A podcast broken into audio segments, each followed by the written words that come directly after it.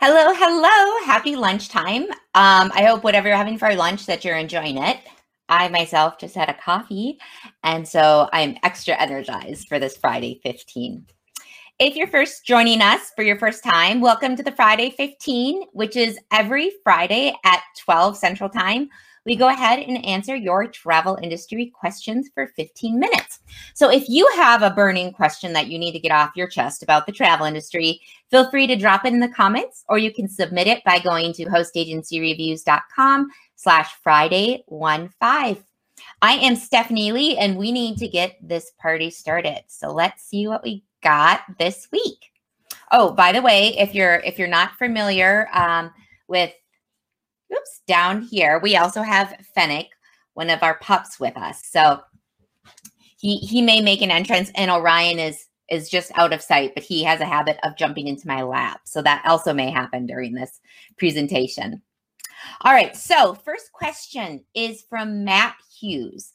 He says, I'm a new to the travel industry advisor in the San Francisco Bay Area and affiliated with Nexion.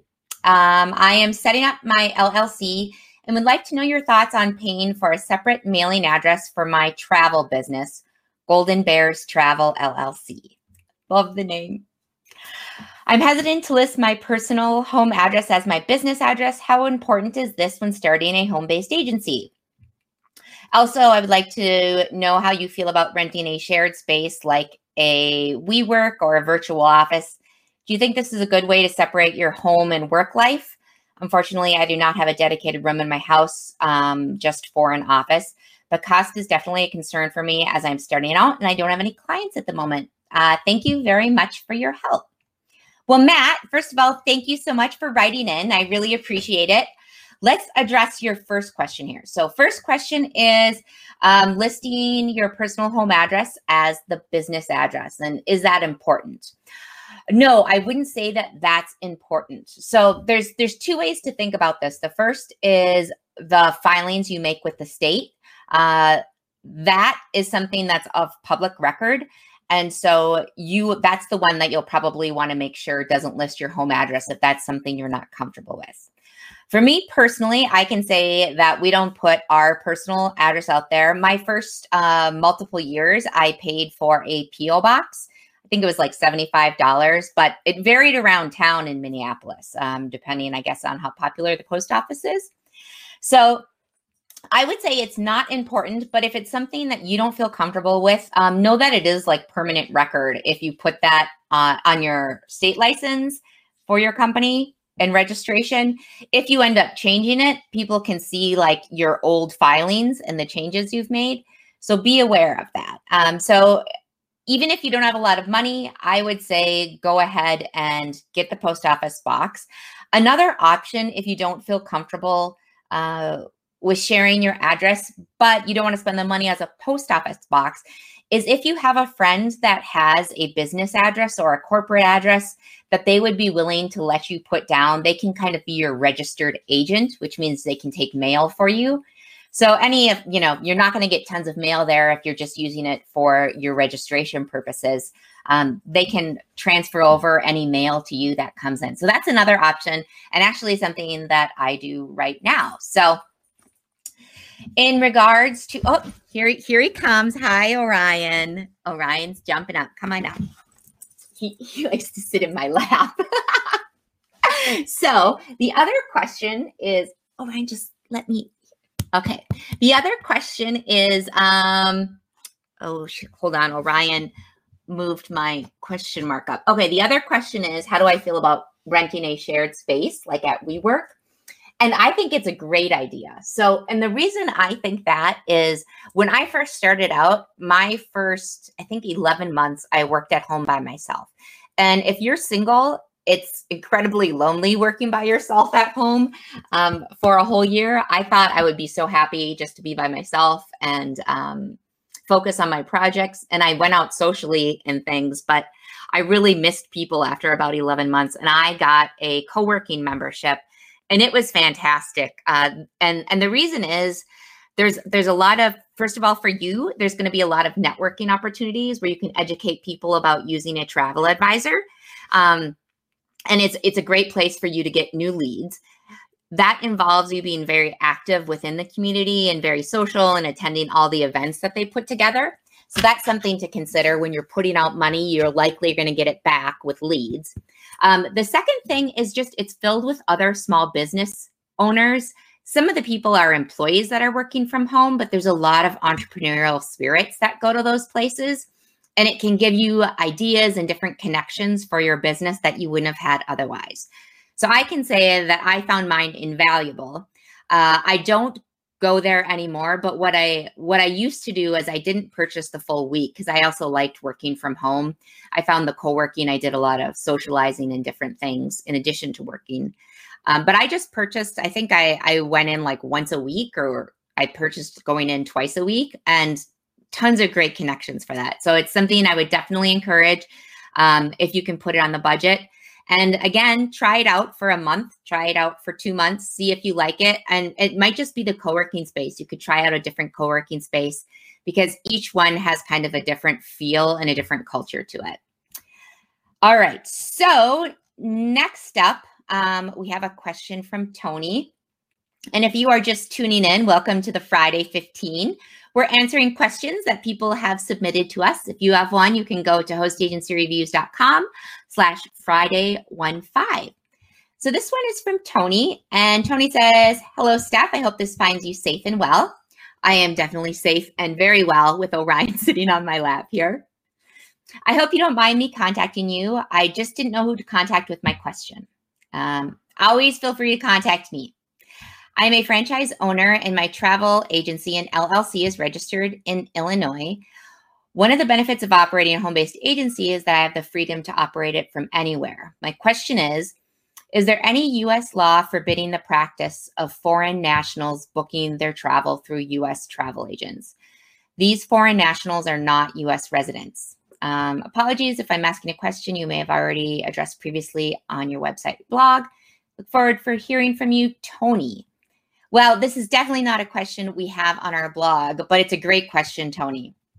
And I actually reached out to um because I've, I've gotten this question before and it's really difficult to get an answer from suppliers on it and I, I, got different answers from different suppliers and no one seemed it, it just felt like no one really knew the exact answer so i also reached out to mark pestronk one of um, the preeminent travel industry attorneys, and he got back to me.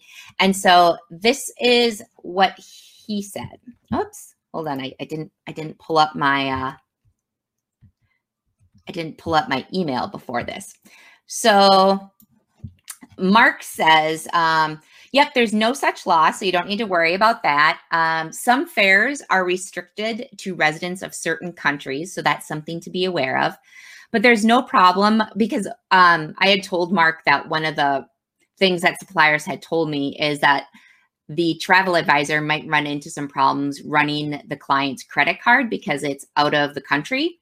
But he says there's no problem running client credit cards through any system that I know of. You usually have to input the US zip code, but if you just input 00000, like I do with foreign clients of my law firm, it will go through. Uh, but the company's credit card charge will be higher, um, which is usually the vendors going to be doing that. But yeah, I mean, I would try it out, and I didn't know this secret zero zero zero zero zero zip code trick, so that's pretty nifty. Um, so Tony, I hope that helps answer your question. Um, there, there shouldn't be any problems, but if there are, uh, please let me know and drop me a line or um, put this in the comments because I think this is a question people have, and there isn't um, real life great examples of someone doing this where we can get answers. So I would love to hear from anyone that has experience with this. Uh, and Tony, I'm also going to put a link to our um, because we're because one of the dangers of booking trips, especially if you don't know the person um, from outside the country, is there's uh, a risk of credit card fraud. So I I'm going to um, have Mary or April link to our article on credit card fraud. If you're listening to this, we'll put it into the show notes description, um, and and that goes over things that are red flags for fraud. And and make sure to familiarize yourself with this because credit card fraud is real in travel. So let's move on to our last question. Um, Monique, so thank you for sharing your knowledge and experience. You are welcome. What questions should I ask a potential host agency regarding insurance protecting me and not as far as a healthcare plan? Um, so, what Monique is asking here is kind of, I think about errors and omissions insurance, because that's something that uh, that's a type of insurance that a host agency will typically provide. Not all of them do. Um, but if they do provide it, Monique, it's very smart that you're asking what kind of questions you should be asking them about it instead of just being like, oh, great, I'm covered by a million dollar E&O policy. Um, eh, because these these policies are very different in what they cover and you need to be aware of it. So the first thing I would have you do is ask your host agency for a copy of the policy. They're usually not too long um, and it should kind of spell out for you what is and isn't covered.